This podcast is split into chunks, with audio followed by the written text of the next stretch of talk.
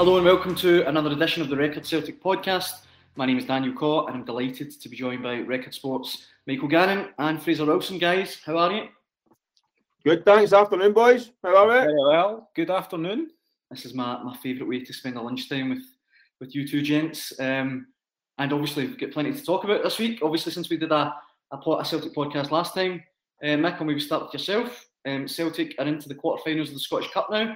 They saw Raith Rovers, as you'd probably expect, but I thought it was really interesting, Ange Postecoglou's manner and demeanour after the game.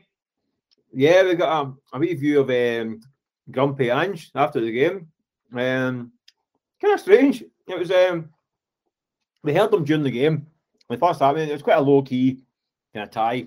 I mean, Parkhead was kind of half empty, uh, or half full, how you want to look at it. Um, Celtic weren't the great first half. A wee bit slow going through the gears. But Postecoglou was, was absolutely doing his dinger on touchline at times, shouting the ball. I mean, so, it was so quiet at times. You hear him shouting the ball and telling the telling the air blue at times about the lack of urgency in the team. Second half much better. Came to life.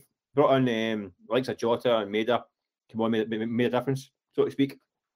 Won the game quite comfortably. Got a decisions from the referee right enough along the way. And then after the game, he came in to uh, talk to the media as always, and kind of and kind of let rip really. Kind of give his, his, his, team a bit of a, a bit of a roasting in public. Um, listen, it was it was, but you, you know what he's doing. It's it's good management. He's just letting his squad know the standards are set high and he won't let them dip. I think maybe the second half against Aberdeen, they, weren't quite at it. First half against Raith Rovers, they weren't quite at it. Um, I think he wanted just to give them a little bit of a, a jolt. They've been getting quite a lot of platitudes and um, a lot of praise of late, the way they've been playing. And managers don't like that. They like a squad a bit of an edge on them.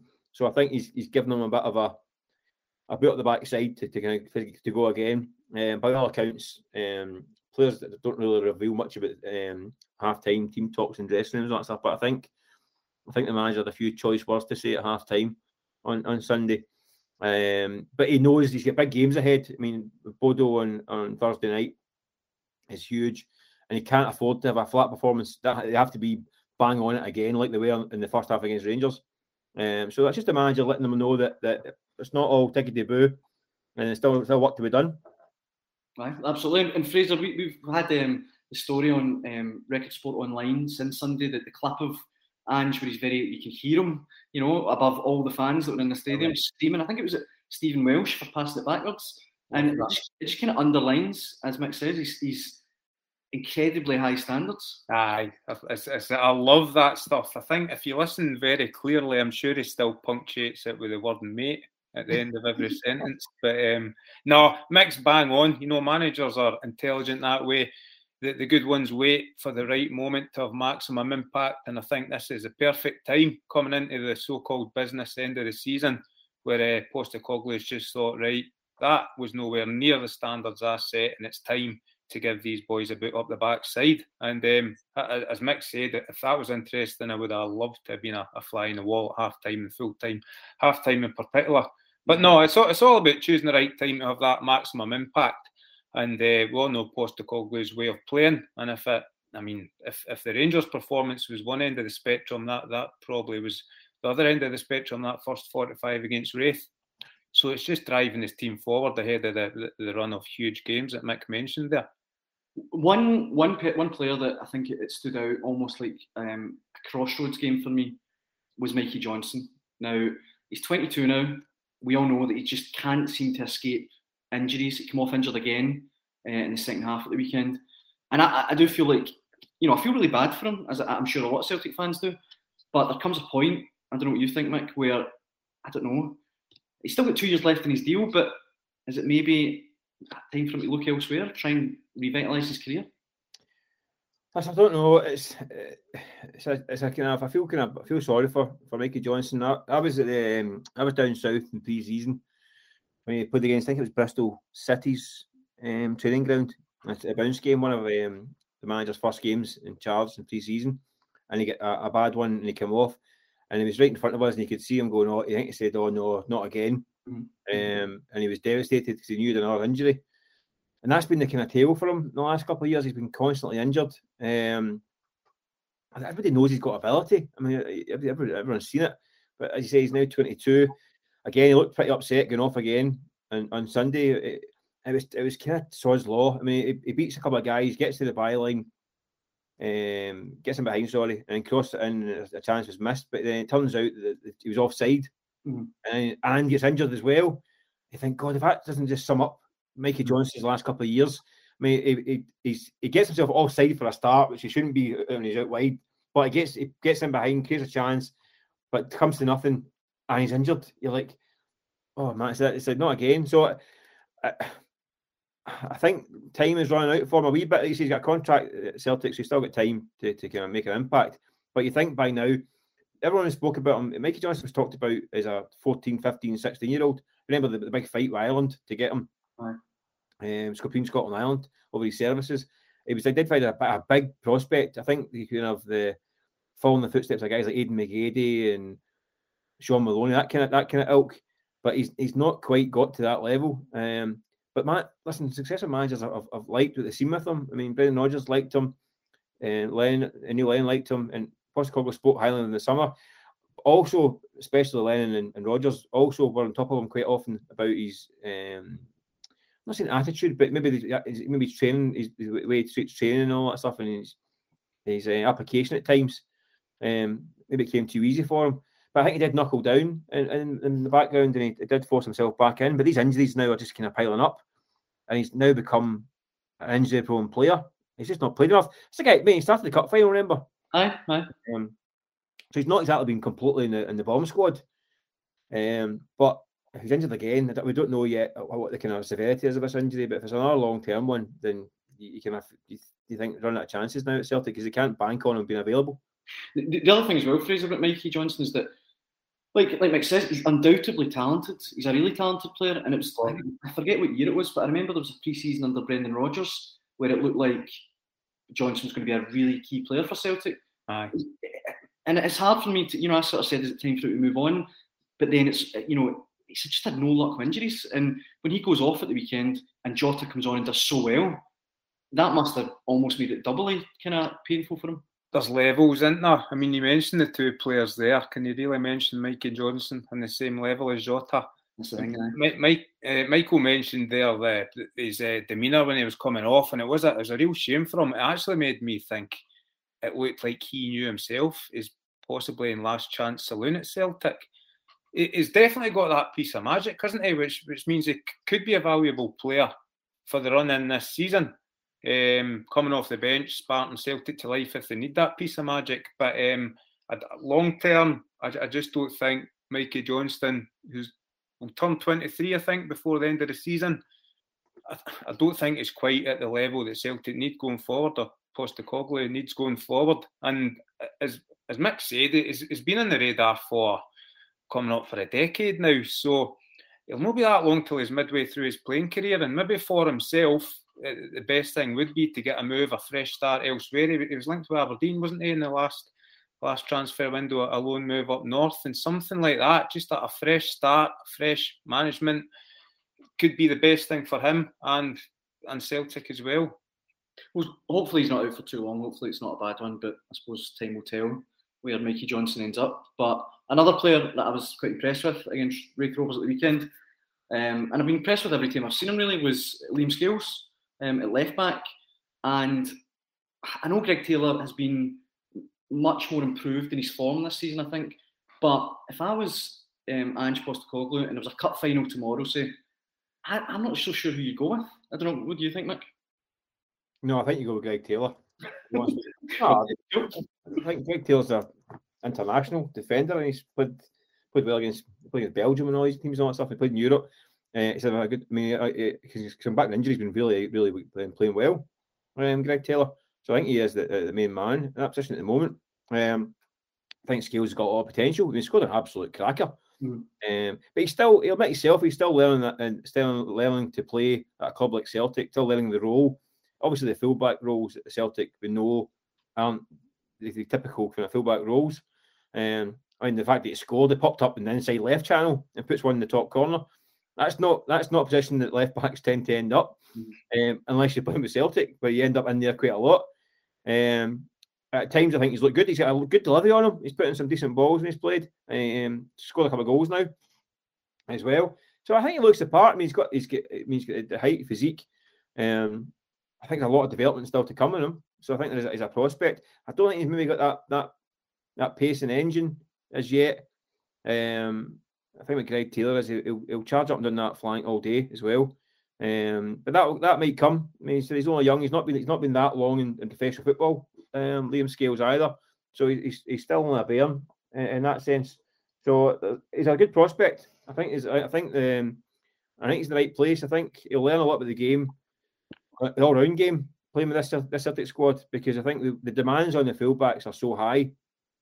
He'll become an all round better player for it because um, there's not many fullbacks that get the ball on the half turn. Um, usually it's all in front of them. They charge they charge up the line back. They're all straight lines fullbacks, aren't they? Um, they don't tend to kind of have a back to go at any point in time. Whereas at Celtic you do because you're in the middle of the park, taking a ball to your feet and asking it to turn and then passing it, passing it on, which is not what fullbacks tend to do. There's a reason why they play fullback. I mean, that's, that's they just run in straight lines all day. Um, that's that's that's that's their, their, that's a top from the the 11 years old. As, as a field right back, I can confirm that is true. Uh, that is. Listen, field backs aren't taught to take the ball in the half turn. This is this, not. I mean, it's, it's, it's not something in, in, Scotland they would do. Maybe in Holland when it's total football. Um, it's different different in Scotland. Um, but even Ange Postecoglou at the wheel. I've not seen that more and more. The so-called inverted fullback. That's what I'm saying. This is what yeah. I do, Fraser. I mean, listen, listen, you know yourself. If you're if you're when you're playing in goal, you'd never roll a ball out to a, a, a fullback who's 30 yards in field with his back at the middle of the park. The guy would the guy would come back and berate you for it. I wouldn't roll, roll a fullback a ball out to any fullbacks I've played with anyway, Mick. Aye, that's true. I feel I really feel that. If um, if obviously I, I, I, do get that it might be a wee bit early to, to call Scales and as a as a first pick, but if anything, Fraser, it kind of underlines the the new strength and depth that Celtic have because I remember there was a game just be, just before Christmas when they played Hearts at Celtic Park. And they won 1 0. Kyogo scored a, a, dubious offside goal, but they were really hanging on and they were really down to the bare bones. Remember, I think, is it um, Michael Dawson's nephew? I forget his first name now, which is really bad. But remember, he was in the squad, he started the game as well. And you almost thought Celtic really need to get to the January transfer. Now they've got, you know, a plethora of options. We saw the financial results the other day, 25 million quid in the bank and it almost looks as though they've got all that money there and they've almost done the rebuild. Kind of. Uh, I suppose a lot of folk were saying that the one uh, clear area they needed to strengthen was left back not so long ago. Is that right? And um, I, I hate agreeing with Mick and everything, but it's Greg Taylor all day long for me. Not so much sense. That's what I know. I mean, well, will I just leave this podcast now and leave it to the main man? Aye, it's Greg Taylor all day long for me. What's that? I keep trying to get you to fall out. I know. Oh, I'll just say Liam Scales then. Eh? He's got more physicality about him. Maybe can fill in at centre half. Aye, Liam Scales. He should be playing left back. But no, I do feel like Graham Graham Taylor. No, that would be a turn up for the books. Greg Taylor has had a bit of a raw deal at Celtic. It's, it's never quite won over the, the, fan base yet. But I think if he was to get a, a solid run in the team, he could be a Celtic left back for for years to come. I mean, as, as Mick rightly says, he's a Scotland international for a reason. It gives you at both ends, I think. Um, he was always a player that caught my eye at Kilmarnock. Um, and for me, is, is the best option there out of that squad and a right solid Scottish Premiership football. No, no, I think that's fair enough to be to be honest. Um, the other things I wanted to talk about, one of the most read stories we've had on Record Sport online um, away from Sunday's game is reigning uh, MLS champion Ronny Deila. He's been talking about his time at Celtic, um, and he's kind of, I don't know if I'd put it as owned up a wee bit, but said that too many of his signings were just average. That was the word he used to describe it.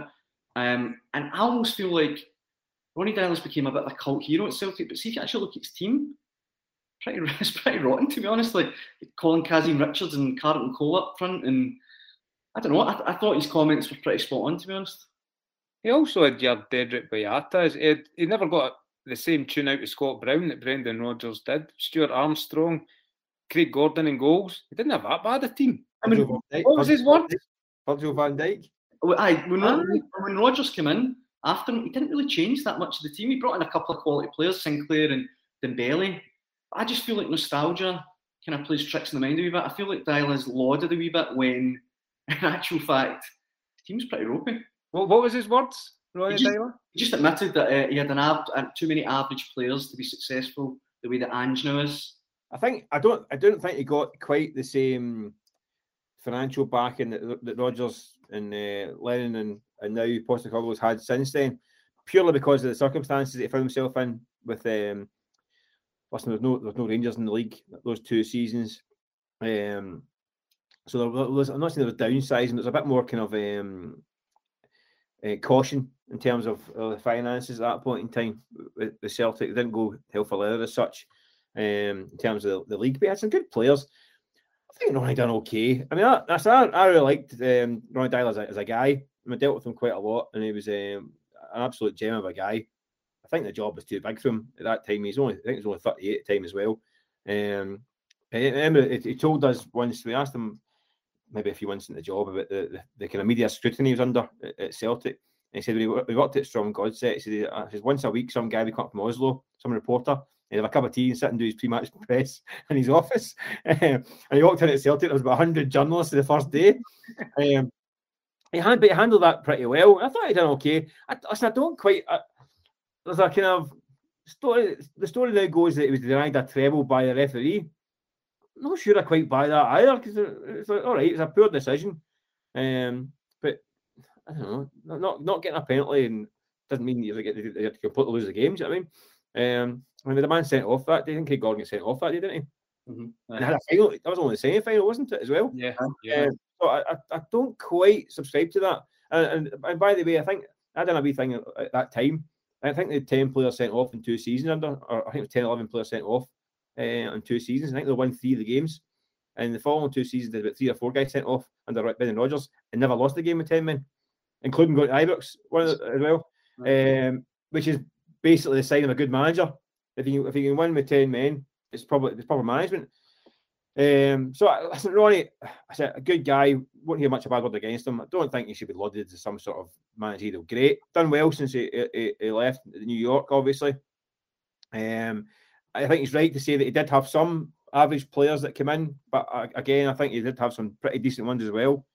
Um, I think I think Fraser said that Stuart Armstrong, Van Dijks, and these kind of guys. Tom Roderick, didn't he? Right, right. Tom all these guys were all there. Um, One of, the, one, one of the reasons why I wanted to talk about this as well, just because I don't want to open a big can of worms, right? But Ronny Deila and people like that, doing the Ronny Roar and stuff like that, just get a wee bit of a pet peeve, like about stuff like that. It's all like style, and there wasn't much substance behind it. And another one as well, like who's just became a, a massive cult hero for Celtic fans. And I'm going to get tons of stick for this, I know, but Artur Boruc, right? He was brilliant for a year.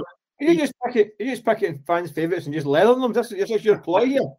Just pick random. Actually, I shouldn't have gone down this road. Peter Latchford, by the way. Peter Latchford. Uh, we may edit this out. If this is still in, How talk far about it. back, how far back are we going to, we're going to go? The guys you just don't like?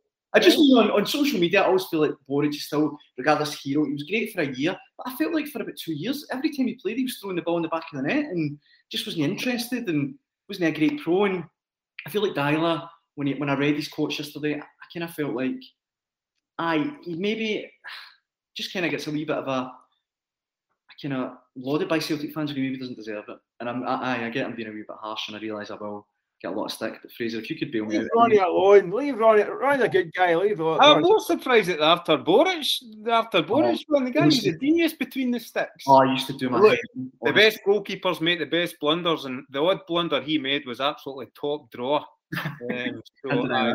Aye. Oh, definitely. I definitely agree with that one, for us. John Rankin Squigler.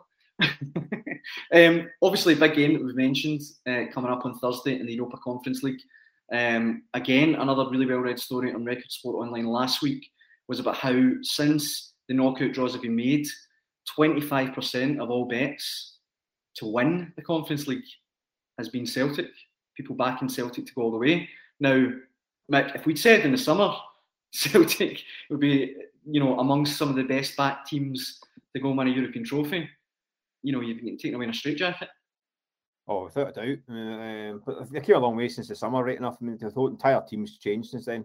Uh, I think that's a bit, it's a wee bit early to start talking about winning this competition. No. I mean, I think you look at the still Roma, Marseille, Leicester are in there. Um, Midtjylland. Midtjylland, Fenerbahce. Um, PSV. That's a strong lineup. PSV. There's, there's, there's some tasty sides in there. It depends how, how, how serious they treat it as well. Because let's, let's be honest, it is the kind of uh, the kind of weird half cousin competition, isn't it? It's, it's, we don't really know what where this is in the priority list. When these teams, a lot of these teams might be competing to get into a, a Champions League spot at that time, so they might not be that bothered about the Europa Conference League. So that could open the door. But then again, Celtic, Celtic could be going for the league title at that point in time, and that might, might not be the priority at that point either. Um, I think it probably should be because it's a European competition. It's a chance to, to keep going. Um, I always think Europe should be the, the big priority, to be honest with you. Mm-hmm. Um, and even winning, I think winning it gets a place in the Europa League next year. So even that isn't really the reward that, that, that anyone would really be after. Um, uh, that's a boo prize for, for, for teams like Celtic and, and Rangers in Scotland. Um, but they can look beyond Bodo, uh, Bodo Glimt um, because this is a difficult tie um, against a, a, team that's done really well in the last kind of two years. Um, listen, they've, they've been kind of pillaged a little bit um, in recent times. I mean, the, the team that, that beat Roma 6 1, um, they've lost a couple of players, they lost their captain. Uh, the boy Berg and, uh, and the main striker went to Krasnodar for four and a half million quid at blonde time. Um, so they've, they've been seriously weakened in, in January. They're also in pre-season mode. They haven't played a competitive game since uh, December. The season doesn't start till April. Um, but they've got this. They're, they're, one of these fashionable teams in Europe right now. Um, they're, they're, they play a certain way. They're, they're, they're, they're strong, aggressive. I went to see them on a spy trip, and they're, they're, they're pretty big. They're massive as well, um, which puts Celtic, I think, in danger of the old um, the old set piece problems again they've had at times. Um, and they'll play a certain way. I think I think they actually play kind of similar to Celtic as well. They go 4 3 3, kind of up and at them kind of thing. Um, so I think they'll have a right good go. Um, so it could be another, I think it could be another one of these European ties that Celtic now seem to be serving up every week. It's uh, the, the kind of bonkers, any any score will do type thing. Um, so it could be interesting. If Fraser, the, we're recording this on Tuesday, and today is the four year anniversary of Celtic's last victory in any kind of knockout European tie. I think I'm right in saying that. It was the, the 1 0 win against Zenit. Mm-hmm. Before that, their last knockout win was in 2004 against Barcelona. Now, for a club like Celtic, that's that's not good enough. I would say, like, like Mick says, I think there has to be more emphasis on European competition. Especially when you think of the likes of Copenhagen and some of the teams have crashed out to no, um, so Mick's got the advantage. I haven't seen Bodo Glimt in the flesh. Um, I've only read about them, and what I've read about them, they have lost to star men. They sound like a typical, don't I sound ignorant to the fact here, but they do sound like a typical Scandinavian side that will pose problems. I think if Celtic go at this game 100%, they really should be looking to take a, a two or three goal lead over to uh, the, second leg with them.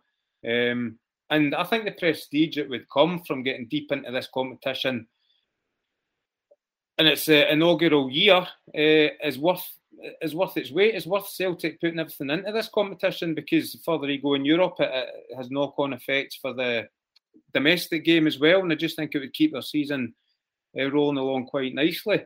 Uh, but in terms of this tie, treat it with the utmost respect, and uh, I think Celtic should be looking at a comfortable victory to take over to the second leg with them. Oh, I think I, I, I can see your face there, Michael. You've seen this. You've seen Bodo Glimt. They're basically coming out the pre-season, though. That you've got to look at that as well. You're giving this lot. No, never heard of this mob. Should be should be getting clattered. Um, that does sound a bit ignorant, doesn't it? This is a team that's won the, the, the title in Norway two years in the bounce, and they, they, they, drew two each in the, um, the Stadio Olimpico against Roma, as well as beating them six one at home. Is it the same team though? No, no. Well, it's pretty much the same, the same, same uh, nuts and bolts. Aye, Knutsen, is that not the captain? He's going to get banned for Norway. um, but they're, they're, a, they're a good side. And they say they play that they don't they, do, they play their own their own way. That's not quite the same way we'd expect, like a Rosenborg to play and all that stuff. It's it's a bit like it's a bit like the old Ange ball that Celtic's doing now as well. It's um um the, the manager's got a bit about him he's um, I can understand why there's a lot of talk about him across the, across the continent because he is doing something a bit different. Um, nobody really tells you what they're actually doing. A lot, a lot of his analytics, um, a lot of psychology. Look at a guy. they got a guy who was in the Norwegian Air Force, a pilot, who is now their their motivational coach or something like that. So um, he comes in and he, he tells them how to be how to be Top Guns and all that stuff. But um, but I so they, they just think outside the box. This this team, and they're, they're going to be really dangerous. I, I think it could be one of these two weeks, three two jobs uh, Thursday night. I think it could be one of these kind of end to end kind of thrillers. But um, if you listen, if, if you're right for us and it's and it's three nothing, Celtic would snap the hand off it right here now. But I, I, I, I think it'll be tougher than that. I think if it's two all or even three two, then it could be good night for Celtic in this competition. I think they need something a bit comfier than that to take across for them. Maybe, maybe. No way goals right enough, remember. Oh. Ah, it doesn't count. I get that. I know. Um, I don't. I, I don't think it'll be. The conditions out there are, are I think, are pretty tough as well. It's Arctic Circle, mm. um, but I don't think. I think it's, it's weirdly not that cold. I say relative. It's not. It's not minus twenty. Um, it's only minus ten or not. It's not actually. It's not that bad. But I think it's a, it's a, it's a kind of windy venue. It's it's not going to be a terrifying atmosphere mm. out there. Um, I think I think both games will be the same. I think both games will be hell for leather. About absolute bun fight. How how about this for a scenario, right? Leicester struggling in the Premier League, 11th. Rodgers under a wee bit of pressure. Celtic Leicester in the last 16. Celtic put them out. Any chance that will happen? Look at both your faces. Just leave that for, leave that for, the, leave that for the final. Oh, that that'd be good. That'd be good. The Leicester have got Randers of Denmark, just for what it's worth. Um, right, I'm going to put you both in the spot before we finish because I know he's like going to do that. So, Mick, will Celtic get through the tie? I think they will, but it's going to be a roller coaster ride. I think it could be something ridiculous in terms of scoreline. would, would you think, Fraser? Seven, seven, five or something silly. that's the two, aye, that, that's the two goal advantage I spoke about. Uh, well, I've got to stick to my guns now, haven't I? Um, I don't know, 3 1 across the two legs to Celtic. For what it's worth, I, I can I agree with you, Mick. I think, remember the Cluj tie a couple of years ago? It was just just crazy. What was yeah. that? That was like six four in aggregate or something like that, something silly. Um, and I think I think I think it'll be goals. I think it'll be a good game anyway on Thursday. I think Celtic have seriously tightened up at the back and are now no longer the jokers uh, that, that, they were once uh, accused of. Joe Hart's influence in that team's massive. I just, I just think it might sound like I'm completely ignorant to Bodo Glimt, and in many respects, I suppose I am. But I can see Celtic getting a, a two goal advantage to take across to Norway, which will be uh, enough to see them through. Would you, sorry, I meant to ask this just before, but Mike, do you think Christopher Jullien will play any part? No. No, just too no. soon. Too soon. Right. Yeah, he only, he only played what 15 minutes the other day. Um, just thought when you were saying there about set pieces that he might be quite handy to have, but I no, no, um, no, I, I, don't, I wouldn't have thought so. I think he's still he's still a bit away yet. I think to build up a bit. I think it was good to see him back for uh, for the, the guy personally because it's a long time, 14 months. Um, but I think it, I think it's too big a game to, to throw him into from the start. And plus, listen, um, Cameron Carter Vickers and, and Carl Starfelt have played pretty well. Aye. Um, they've been they've been they've been you know, excellent domestically. Um, Europe's different level, and Celtic in Europe have been quite well doing wacky at times this season. Um, obviously, the first half of the season, a lot, of, problems in terms of personnel, which meant it was always going to be a bit wild and wacky. But uh, so it'll be interesting to see it. I think Celtic could, could do a kind of more mature performance, like like Fraser's talking about, and, a two 0 win or something like that would, would be um, would be ideal. But I just think the way Bodo play, they might not allow it, and I think Celtic might just think it's it's best just go toe to toe and see who's got the best firepower. If that's the case, I think Celtic would, would have the edge. Um, but that could mean that there will be goals at, at either end, um, which is that's, that's what Ange Postecoglou quite likes. If Celtic win 3 1, 4 2, 7 5, or whatever it is, a 10, a 10, a 10 20 winner, as we had when I was a kid, um, I think he'd be quite happy with that. So, uh, yeah, strap yourselves in. Aye, fingers crossed it'll be a, a great game. Um, Mick Fraser, it's stick the house on nothing each now. After I know. Put the mortgage on nothing each. um, Mick Fraser, as, as always, it's been a pleasure. Thanks so much for joining. And for everyone listening, we'll be back next week. Cheers.